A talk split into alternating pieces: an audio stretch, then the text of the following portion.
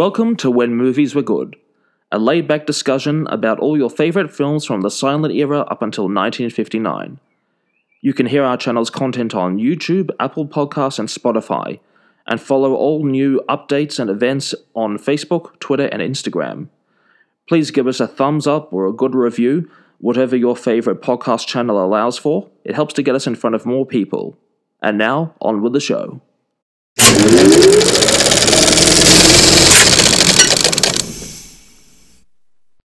Hello, everyone. Welcome back to When Movies Were Good. Do you hear the difference? Do you hear my voice? No, I'm not on the telephone. I'm actually here in person with Matt because the lockdown here in Melbourne has been quote unquote partially lifted. Matt, welcome back to the resort studios. Yes, it's so nice that our voices are normal again. Wonderful, isn't it? It is. It's lovely to be back here. This is the first time Matt and I have seen each other in quite a while, although we do sort of speak on the phone and text and all the rest of it. So we're always in contact. But um, it's nice to be back in person. It's nice to be here in the resort studios, aka my little flat here in Melbourne, Australia. We are the longest lockdown city in the world. I don't know if we should be celebrating that yesterday, uh, Thursday, the 20, what's the date today? The, t- the Today is the 23rd. So the 22nd, Friday the 20th, was quote unquote Freedom Day, although we still have to wear masks everywhere and retail stores aren't open. But hey, it's a start. Yeah, I'd have preferred pe- free petrol day personally. Yeah, personally. Um, and, you know, our life didn't change. I was at home watching trashy movies thinking about Larry Hagman, and I'm, Matt, what were you doing? Like, I can't remember. It was a very forgettable day. it's been you know on and off for nine months we've been in a very hard lockdown. So um, it's just sort of a bit unbelievable. We do have a bit more freedom can go into sort of cafes restaurants and stuff now uh, and hopefully uh, retail sales will open up in the next couple of weeks. So thanks for bearing with us. I have a very slow internet connection where i live. So even recording on skype became hard because uh, we actually recorded one episode a few weeks ago and the whole thing went south and we that's when we started recording over the phone so. You got a nice frozen shot of our faces. we did we did. So then we decided to go old school you know 60s 70s and 80s and go back to the old days of the old phone ins so it had a little bit of a mystique about it. Yeah, we'll uh, just leave it at that description. yeah so welcome uh, to when movies were good. Welcome back. Thanks for joining us. And we are doing a Cary Grant although there's many Cary Grant doubles that we could do. Uh, we decided on two movies that we could easily watch and two of his very famous movies. We're doing His Girl Friday, 1940, directed by Howard Hawks, and then The Great North by Northwest, 1959, directed by one of my favourites, and I know Matt's favourite, Sir Alfred Hitchcock. Yeah, I don't think we're ever going to get to an, Alfred Hitchcock episode because by the time we get to it, we'll have used all his films from other episodes because his movies are always the best of every other person's. Yeah, that's exactly that's exactly right. And he worked with so many greats. And um, but I think it would be interesting one time because we will invariably cover a lot of his movies just through the various doubles that we do.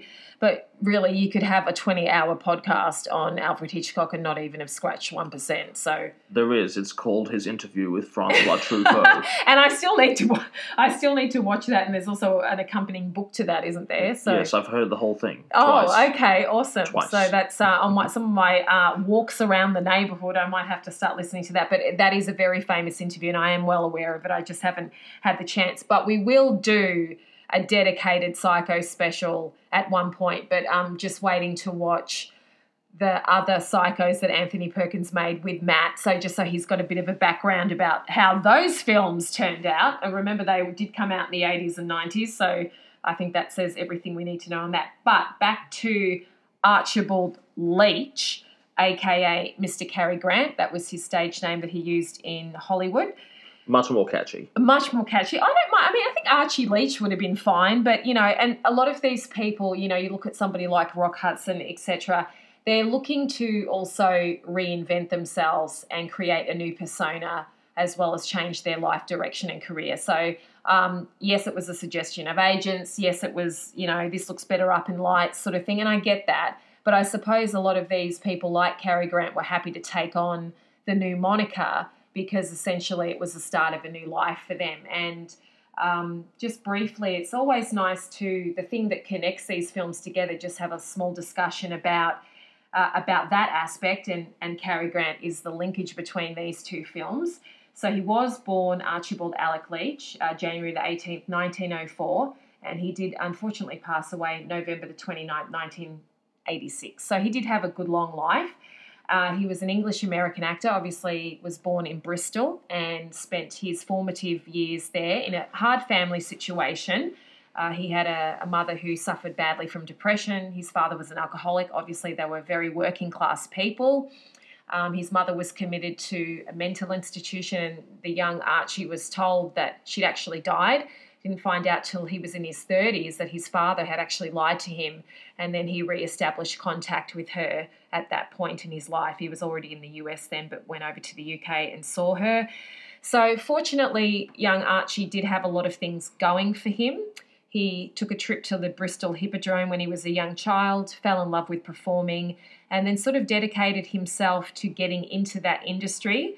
He started off as a, he actually got a scholarship to study, I believe, at a grammar school that helped him uh, a bit more with his artistic talents, eventually uh, dropping out at about the age of 14 and then embarking on his career in, in shows. And he used to volunteer at theatres, he would participate in shows, obviously, go to the theatre.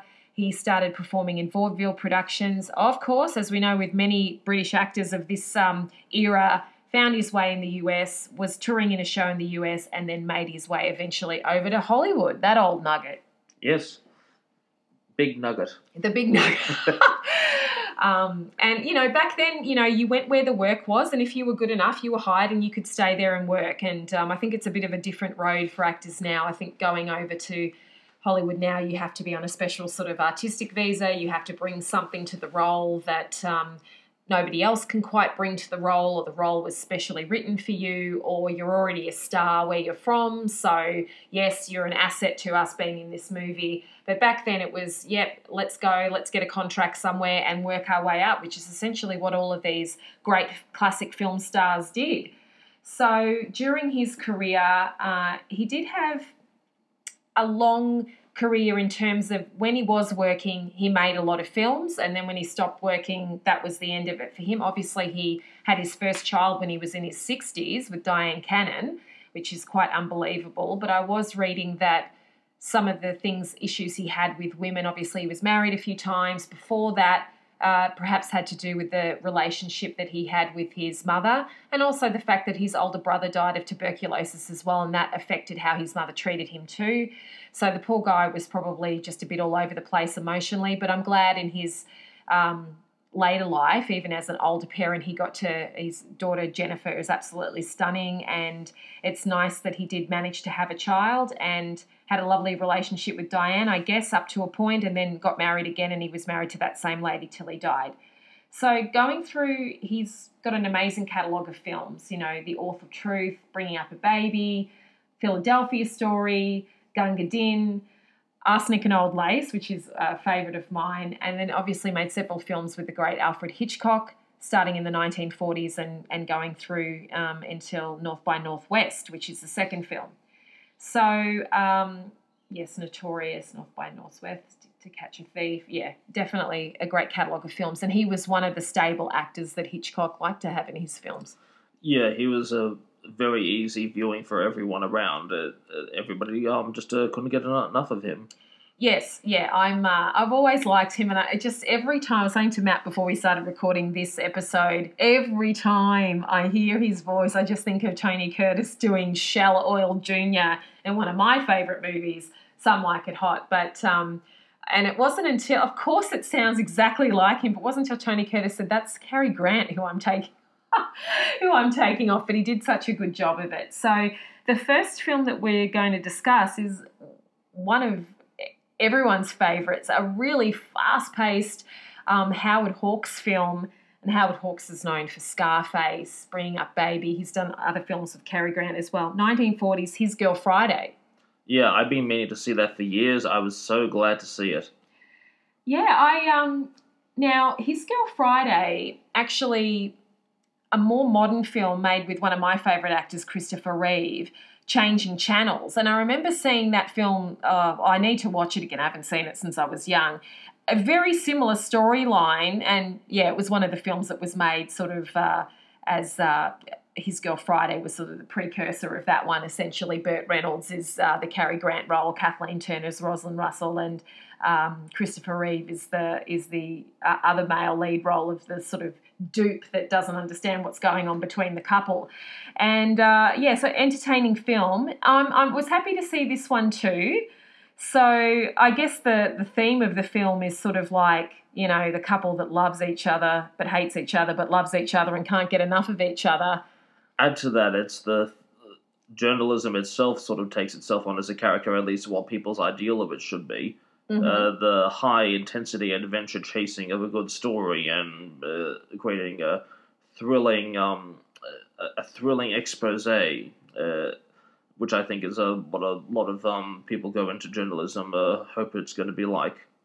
Yeah, well, it is a screwball comedy, and when the script, um, Howard Hawks was saying he, it, the script is purposely written so when you watch the film, everyone's kind of interjecting and talking over everyone, and everyone sounds like they're recording a narration to like a radio player, a news announcement, or something. But that's just how everyone was talking in the film. Everybody spoke like that because they were all journalists and I guess all news people, and that's how they spoke.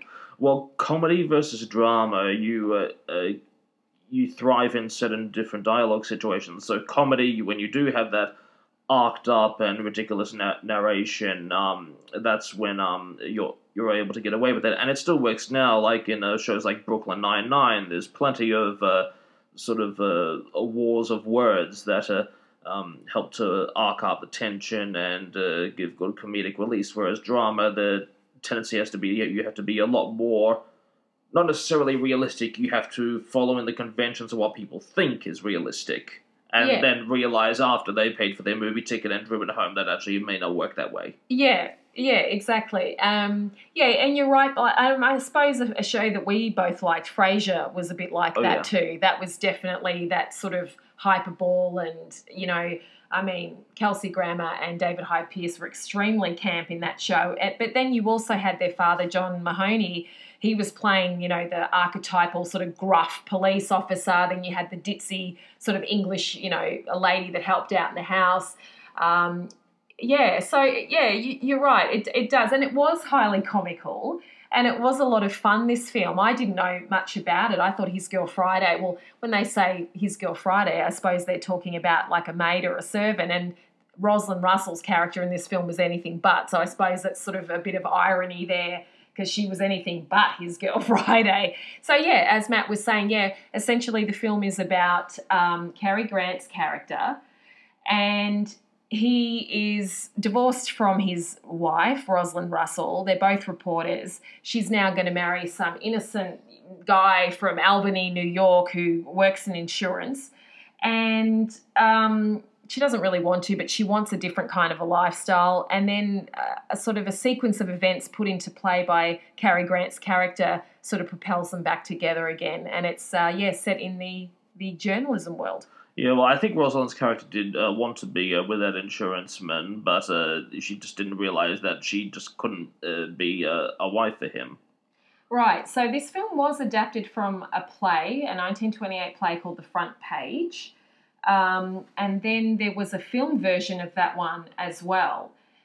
So, yeah, really interesting. Um, so, His Girl Friday is noted for the various sort of comic, you know, there's a lot of slapstick in it, the rapid overlapping dialogue, which was interesting. It sort of was a bit hard to listen to at first, and then as it went on, it, it went really it went really well. And I guess that was sort of their first foray. I mean, you're thinking it's 1940, so the sound mixer of the dialogue and every he would have had, you know, and I suppose that was getting that new technology as well as as the talkies started, you know, we drifted away from the silent era. I guess every time they made a movie, they were upping the stakes with how well they could record the movie.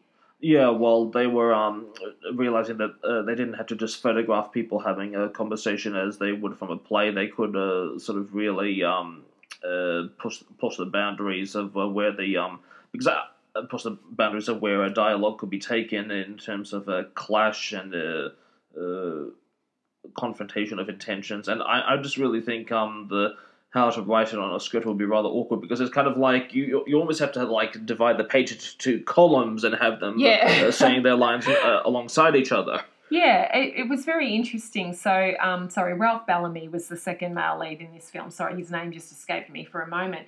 So, with the casting, um, uh, initially, obviously, when they sort of changed and did their adaptation of the film, uh, originally it was supposed to be two male leads, and then they realised it would work a lot better with a male and a female lead, and then having their romantic relationship as well. So, um, Hawks had wanted Carole Lombard who we know we discussed her last time because she was um, very tragically Clark Gable's wife. Is that correct? Yeah. Um, and she unfortunately passed away, but obviously she was making films at this stage, long before her death. Uh, and but there were issues getting her, and she didn't. She she was going to be too expensive for them to get to this film. So we have. Then he was thinking about perhaps Katharine Hepburn, Claudette Colbert, Ginger Rogers, Irene Dunne. They all turned it down, and then finally they got Rosalind Russell, and she was like, "Oh, thanks. Am I sort of you know the leftovers here?" But I think Howard Hawks managed to uh, prove to her, "Look, no, you're the right person for this role," and she was. She was great in this film. Yes, I can't get enough of that zebra hat she was wearing. Yeah, uh, everyone was really strong in this film, but she they did need a strong female. And I'm not saying that the other people suggested. I mean, Katharine Hepburn would have been great and all the rest of it. And unfortunately, we did see her have that sort of you know uh, sparring dialogue in the Philadelphia story, which is another great film with her, Cary Grant, and James Stewart. Um, one of my favourites, actually. Yeah, I feel like Katharine Hepburn might have been almost sort of too aristocratic for the role. Um, Mm. yeah, Ro- Rosalind um, uh, Russell uh, was perhaps um, more suited in terms of her kind of the way she could get more earthy once she got really at the typewriter. Because I loved how we have that rather good visual symbolism, which are kind of would be uh, lost on a lot of people today, where she walks into the press room looking very glamorous in her. Um, I guess you call them uh, uh, honeymoon or wedding clothes, uh, that distinctive zebra coat and uh, and hat, uh, and then um, but then as you go through the film, she's going down into a much more simple outfit, and it's just that um that that simple a visual gesture of um the new identity she takes on. That you wouldn't do so effectively these days because of how dress has changed. Yeah, um, yeah. I was actually reading here just about the. Um, so back then they didn't have the multi-track sound recording that obviously is so heavily employed today, and people even use at home, etc. When they're recording various things. Um, so he had the laborious task, the sound mixer on the set had to turn the overhead microphones on and off required for the scene as many as many as 35 times. Gosh, what a what a task that was. Well, that's why in uh, animated films, uh, quite often they have the actors, even if they're having a dialogue scene, they'll be in separate booths, and they may even record the track completely separately, just so you don't have um, the others. Overs- the overspill, the overshare. Yes, Um, yeah, so like Hawks had done screwball comedies before with like Bringing Up Baby, which I would like to see. Actually, I found somewhere that's quite easy to watch that, so I might give that a watch in the next couple of weeks. Uh, but so he offered some straight characters to kind of balance out the the screwball comedy element. And obviously, um, Cary Grant was having a lot of fun in this picture, so he did do a lot of um, ad libbing. And apparently, this made it hard for the other the crew on the set because they didn't quite ever know which way the cast was going to particularly maybe move or which line they were going to say. So I guess as the cinematographer and there's that poor sound engineer, it must have been a very frustrating shoot as well as a fun one. yeah, definitely. Um, so always this film had really good um, good box office and it had a, a really good reception from from the from the audience. I suppose at the time as well, like Rosalind Russell's character Hildy, she was quite you know, she was sort of really in a man's world and, and kind of doing so well in a man's world. Not that there weren't other female reporters, but I think at the time they were kind of booked out on a lot more fluff pieces. And she was covering sort of hard hitting stories and, you know, she was keeping up with the guys. You see it up until fairly uh, recently in films that there are any time you see a woman involved in a professional role, it's often in quite a limited array of fields. Uh, so we have in this one, uh, she's a journalist. Uh, when we go later to North by Northwest, the leading lady in that one is a an industrial designer, and it, it's kind of like those. Uh, apart from a, a, nurse or a librarian, it's kind of like the only the, that four or five selection of professions that you can really go with. And I guess uh, journalism has the uh, perception of being like really independent, so it Mm. uh, kind of suited the character's needs. Yeah, because in the Doris Day double, we did her character in um, the Pillow Talk. Yeah. Yeah, she was a designer or an interior designer. So I guess there were certain sort of occupations that women were starting to get into and do very well. And I suppose it's the whole gender thing of, um, you know, Rosalind Russell's character wanting to go off and, and have a family. And I guess that was the sort of period of time where men and men and women their gender roles were being reassessed and women realized that they wanted to work as well as have the family not all but some you know Yeah, it's. But then the it's also um uh, not only is she working equally, but she's in this role also hated, uh, or at least thinking she hates her job in the same way as a man does, because not only is she trying to get out of it, but uh, did you actually know that there was a another remake of this made uh, later in the seventies, and her role again uh, was made because in the in the play, her, Rosalind's uh, role was or uh, was male. Uh, Yeah. changed to uh, female in His Girl Friday, and in this version of the seventies with uh, Jack Lemmon and Walter Matthau, um, her role had become ma- male again. So it's not just a, a gendered role, but also that kind of uh, uh, whether or not you're kind of that um, adrenaline-seeking beast that uh, ca- Yeah. whether and uh, you think you want to you think you want to have domestic bliss, but do you really? oh okay. That'll be interesting to see. And i need to watch switching channels again too. And I, any excuse to watch anything with christopher reeve it's fine with me. So um, I'll actually try and check out both of those things. Yeah i did realize that they when we were researching this that they did change the role and it did work well with a woman in this film especially opposite Cary Grant but it'll be interesting to see it with the two the two males um, and also the play we could even suggest that to our local theatre company that might be a good one if they could possibly do something like that Well, it's funny. Um, His Girl Friday. Um, uh, they actually uh, didn't renew the copyright of the film in its time, and Oh, right. so even though the play, original play, is still in copyright, Right. the film is Yep. up for grabs. yeah you mentioned that before we started recording which is which is really interesting We, So- we could do our own version of when they re-recorded Psycho Take Yeah. for Take. that could be an interesting project. Although I guess um, being a psycho fan, I came out of the uh, cinema when I first saw it thinking, uh, "Why did you bother?" sort of thing. But uh, yeah, As in with the Take for Take remake, not not Psycho. yeah, why did he he bother? Because there was an original book, and he perhaps could have based his psycho film on the book, which is what I was hoping to see. There is actually a, a lot of aesthetic experimentation interest regarding that film, but we should probably say that for when we do an episode when we do about Psycho. long Psycho episode with all, all its sequels.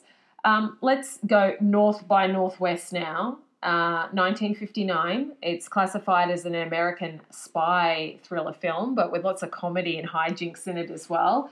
Produced and directed by Sir Alfred Hitchcock, uh, starring Cary Grant, of course. This was the last film he did with Hitchcock. I think so. I think To Catch a Thief was what a year or something earlier. I think Catch a Thief was 1956. Um, yeah, he did To Catch a Thief. I think he did the one with Doris Day, um, The Man Who Knew Too Much. Was it The Man Who Knew Too Much or something like that? Then he did Vertigo. And remember, Vertigo had very mixed reviews. Um, not a hit, but not a flop. uh, not a hit, not a flop. Also to do with maybe Kim and James being a lot of a, a, a big age difference, and we have that again in this film, but it doesn't seem to matter so much. Well, to be frank, Cary Grant aged better. Yeah. Okay. um, yes, and yeah, I see what they're saying about that now.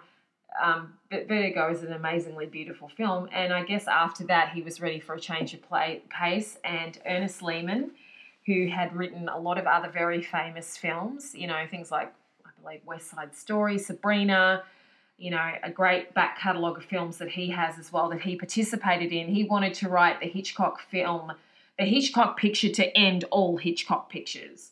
And in a ways, I guess, and unless um, Psycho hadn't done what it did, All I the guess, birds. yeah, all the birds. I guess you could kind of argue that. Uh, North by Northwest essentially is a, is a tale of, I guess you could say, mistaken identity.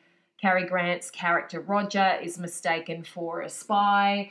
Um, you know, there's machinations from the people that are trying to capture his side, from the people that put him in that position. But it's sort of like he was the wrong man to be in that position because he decided to take it upon himself to find out exactly what was going. And then when his character was sort of quote unquote involved in a crime, he wanted to go out and clear his name, which meant he got even more involved in it. I think most people would run away and hide. Yeah, exactly. But he was, yep, I'm going to the train station. I'm going to go there and, and meet up with this person I'm supposed to be, etc., etc., etc. So it all gets unraveled in sort of layers as you watch the movie. You don't really know why he's been kidnapped at the start of the movie. You know, Eva Marie Saint's character, who's absolute blonde bombshell in this film, very different to how she was in On the Waterfront. Mm, Um, extremely. yeah, apparently they wanted um, Cyd Charisse or someone a bit more quote unquote glamorous for the role, but Alfred Hitchcock fought to have her in it. And, you know, she was great in the role. So, you know, another sort of everyone has a type, I suppose, and she was definitely Sir Alfred's type, would you say? Not as much as Grace Kelly, but Yeah. definitely up there. um, yes, she was definitely um, his type of actress that he liked to have in his films. So she did a great job with it. And despite there being quite a large age gap between her and Cary, they still worked well as, you know, a couple. We had uh, James Mason and a young Martin Landau who went on to have a very long career in film and television as well. So Yeah. a really interesting cast. And the film goes from one place to another. So we're in Midtown Manhattan, we're at the UN headquarters, we're in Chicago, we're out in the Illinois um, Illinois fields with um, in the crops, and then we end up at the climactic sequence at Mount Rushmore.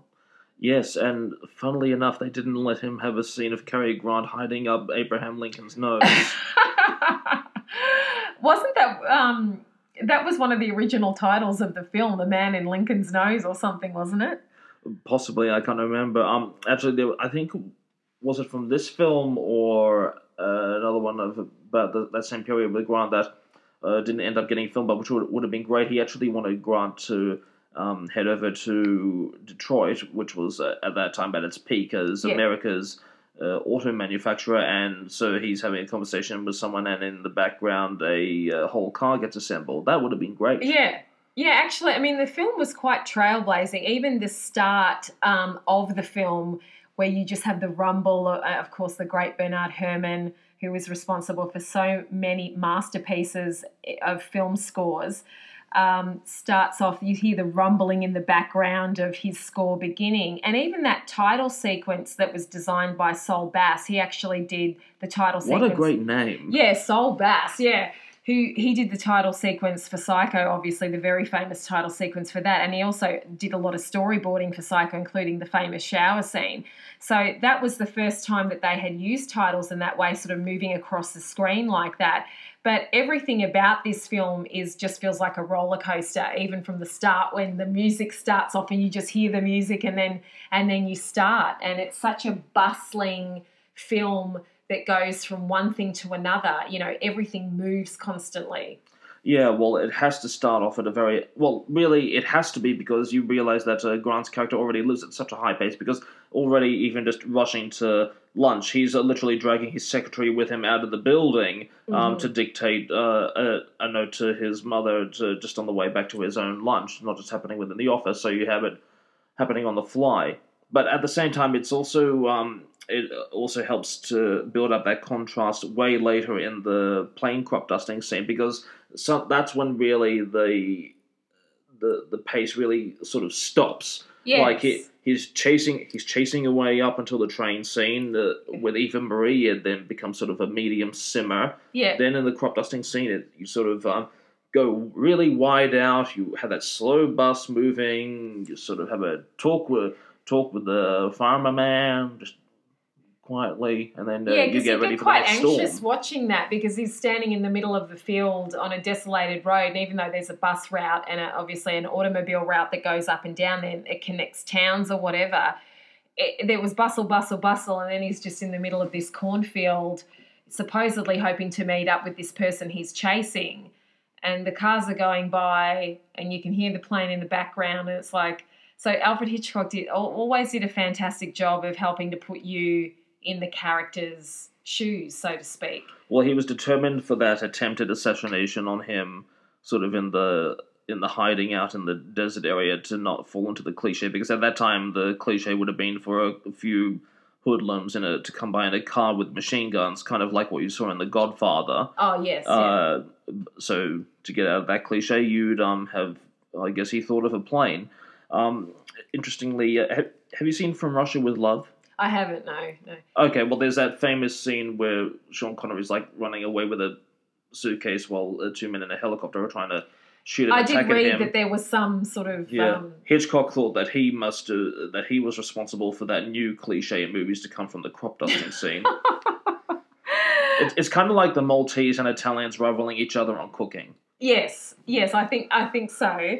Um, and then, of course, as we go forward from that part of in the middle of the film, or sort of getting getting into the second part of the film, uh, it's interesting because then Cary Grant's character becomes Roger, sort of takes on the persona. He's he's brought into the fold and explained exactly how he fits into everything and uh, and then it sort of in the third act it ramps up again because now he's got the knowledge of what's actually going on but he's got this relationship with this woman who he thought was against him and then finds out is actually technically on their side now that he's on their side so i thought um, yeah and even just the way the film finishes off with this highly highly dramatic scene um, on the face of Mount Rushmore. And for those people maybe here in Australia that aren't too familiar with that, that's the massive monument in South Dakota depicting the president's faces on the on the you know it's a massive massive piece of sculpture actually, but um,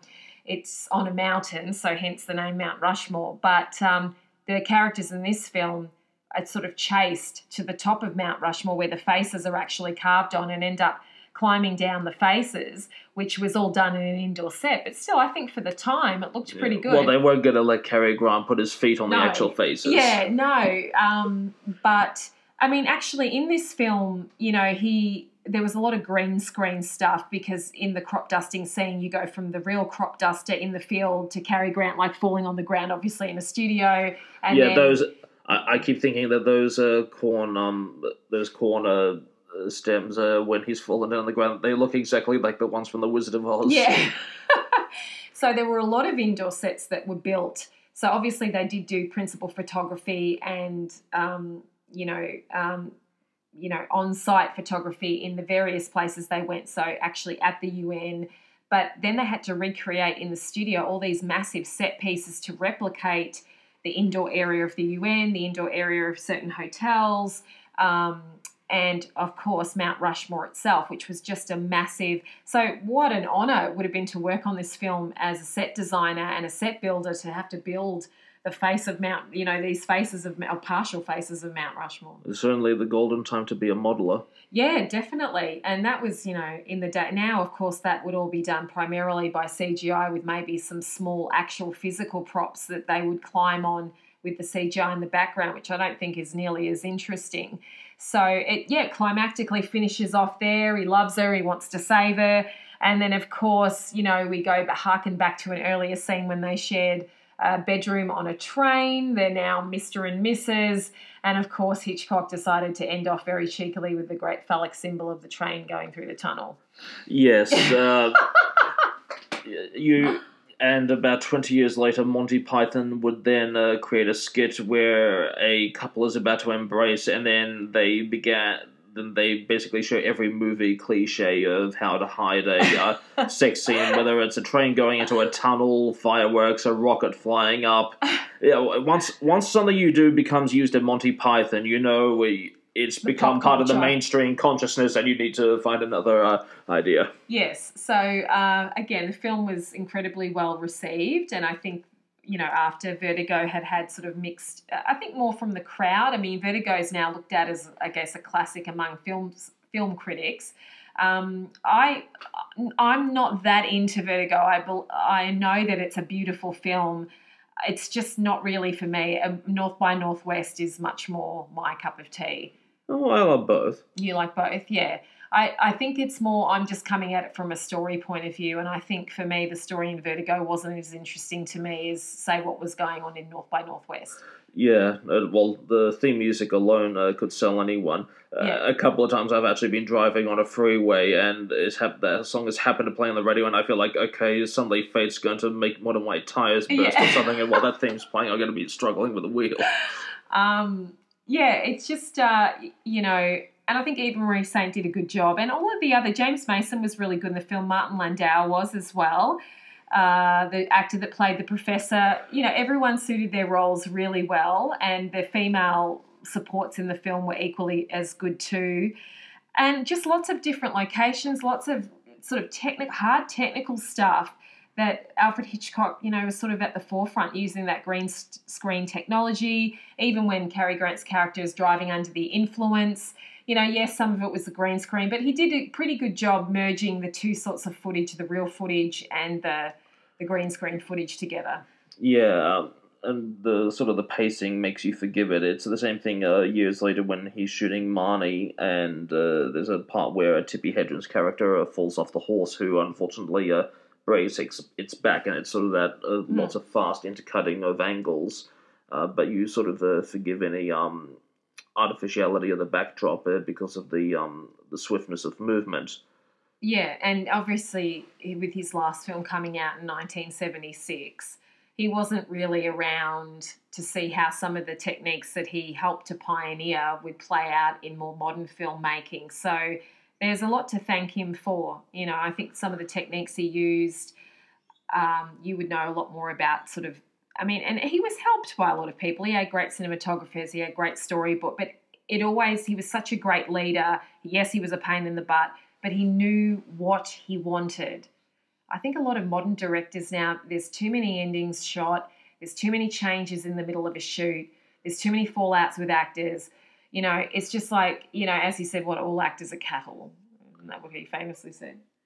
effectively he um uh, it, I think uh, that was something he uh, was uh, sort of forced into um saying during an argument, but effectively he uh, just came from a tradition of uh, filmmaking and acting where it was uh, much more to do, much more guided to the script, and you weren't um.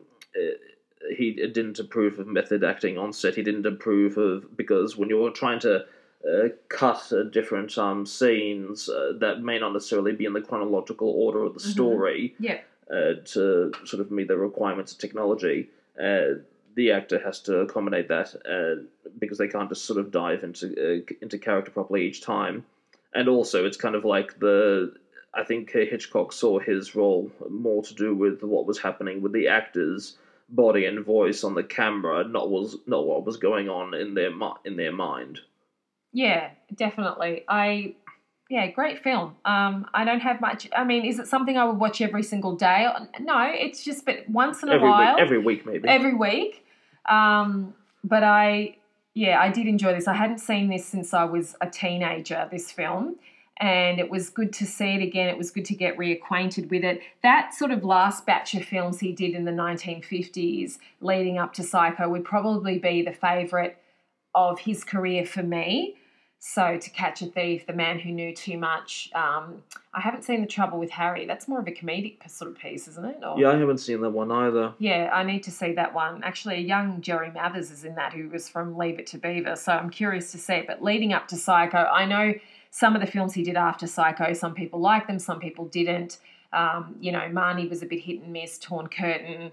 Uh, but still, it just he has such an amazing body of work. I think it would be good to go into some of his British films or some of his very early, you know, The Saboteur and Yeah, well, I, I love uh, The Lady Vanishes. The Lady Vanishes, yeah.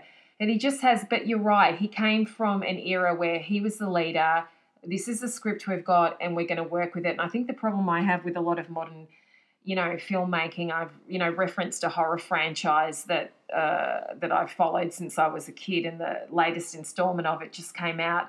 There's too much. Oh, what is the what does the audience want to see? What is what do they think about this? We're going to go back and reshoot the ending. We're going to okay, I can see that up to a certain point, you know, having some focus groups. But how about being confident in, you know, what you're making and the belief that you have the best script and that the audience will go along with you? And that's how they used to make films, and they don't make them that way anymore. I mean, Hitchcock did um, take serious use of studio audiences and paid attention Hmm. to the uh, what the uh, they said in terms of um, uh, how, on the little uh, cards they filled in and everything. But he had uh, his own uh, mind of what needed to be accomplished, Yeah. and he was a. I think I think that if he'd lived hundred years earlier, he'd have been very successful as the head of a music hall because he Hmm. just knew exactly how an audience worked. Uh, he knew when um, they were going to be ready to um, to finish, and um, he knew when the bladder was likely to become a problem for um, uh, focusing on Yeah, the that- film. that's true, That, yeah. That's that's a sentiment I can relate with. Yeah, no, that's true. And I, it is good to listen to your audience, and I 100% agree with that. But I think he always went in with such a clear idea of where he wanted to start, where he wanted to finish. And if the project wasn't working, he could step away from it. Because there was another movie, The Wreck of the Mary Deare, which did eventually get made into a movie about that old, sh- uh, about the ship. And he was like, I just, he and his collaborators were like, we just can't we can't come up with an idea and then they went on to do north by northwest so he also knew when to walk away from a project when it wasn't going his way you know sort of thing Whereas also Welles' problem was that he, if he got into a project, he'd never let it go, and he'd, uh, and if it meant um, doing bit parts in a bad film or um, uh, or getting it into an awkward business arrangement with the Shah of Iran's brother-in-law, Yeah. uh, uh, I'm not making that up. Um, it, in order to finance a project of his, he'd do it.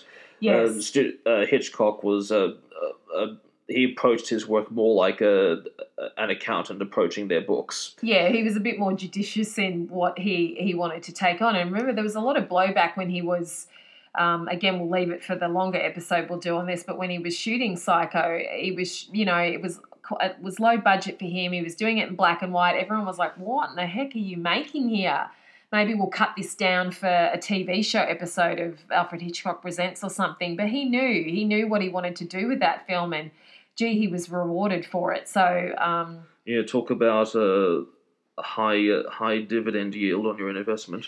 Oh well, that started um, the modern, you know, horror films we have today. Have to, even though they're not even in the same league as that, we they have to thank, you know, that was one of, one of the precursors, and there were some other horror films at that time too. So, yeah, anyway, been an enjoying discussion. We might just pop you on hold for a second because we haven't actually established what we're doing next. I was thinking that too. All right, Yeah. uh, let's see if this pause button works. Okay, we'll be back with you shortly.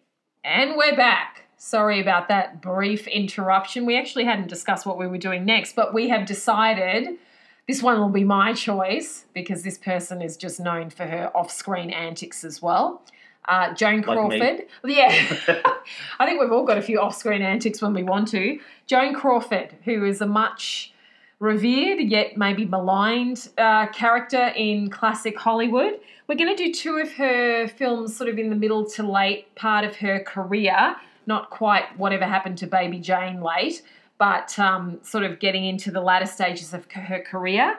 So we're doing Mildred Pierce, 1945, which she won an Academy Award for, and then sort of kind of like a slash horror film noir thriller thing she did with Jack Palance, 1952, Sudden Fear. So we thought those two might be one of her really well-known films and one maybe not so well-known. So join us for our Joan Crawford special. I was going to say Joan Collins. I'm like, maybe not. Oh, you've seen one Joan, you've Yeah. seen.